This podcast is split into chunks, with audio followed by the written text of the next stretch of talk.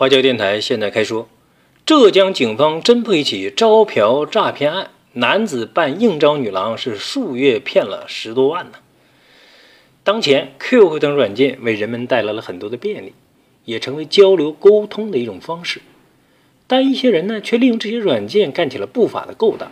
十一月十五号，记者呢从浙江省杭州市桐庐县公安局获悉呀。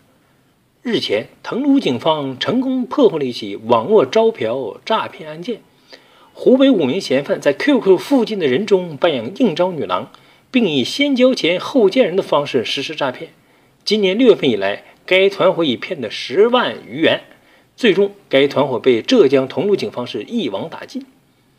十月中旬呢，桐庐警方接到群众举报称，有人在 QQ 上冒充小姐实施诈骗。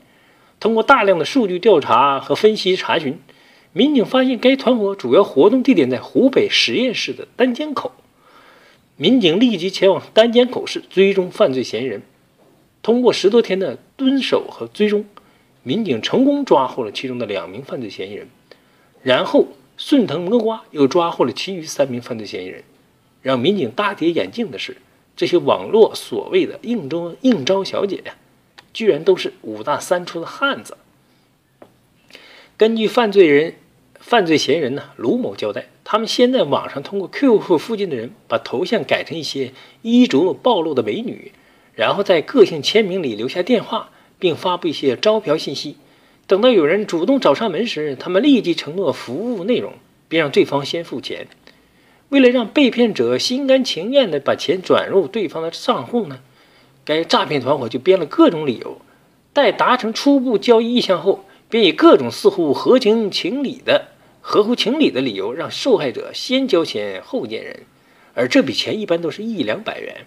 当受害人交了第一笔钱后，他们又会以保证小姐安全为由，要求受害人先交上千元的保证金，甚至还有服装道具费等。如此一来，这些五大三粗的汉子就成功以应招女郎的身份。一次次成功骗取受害人的钱财。据其中的犯罪嫌疑人之一的蒋某供述啊，他负责接听电话，每天最多可以接到来自全国各地的两百多个电话，而男的则充当司机和取钱等角色。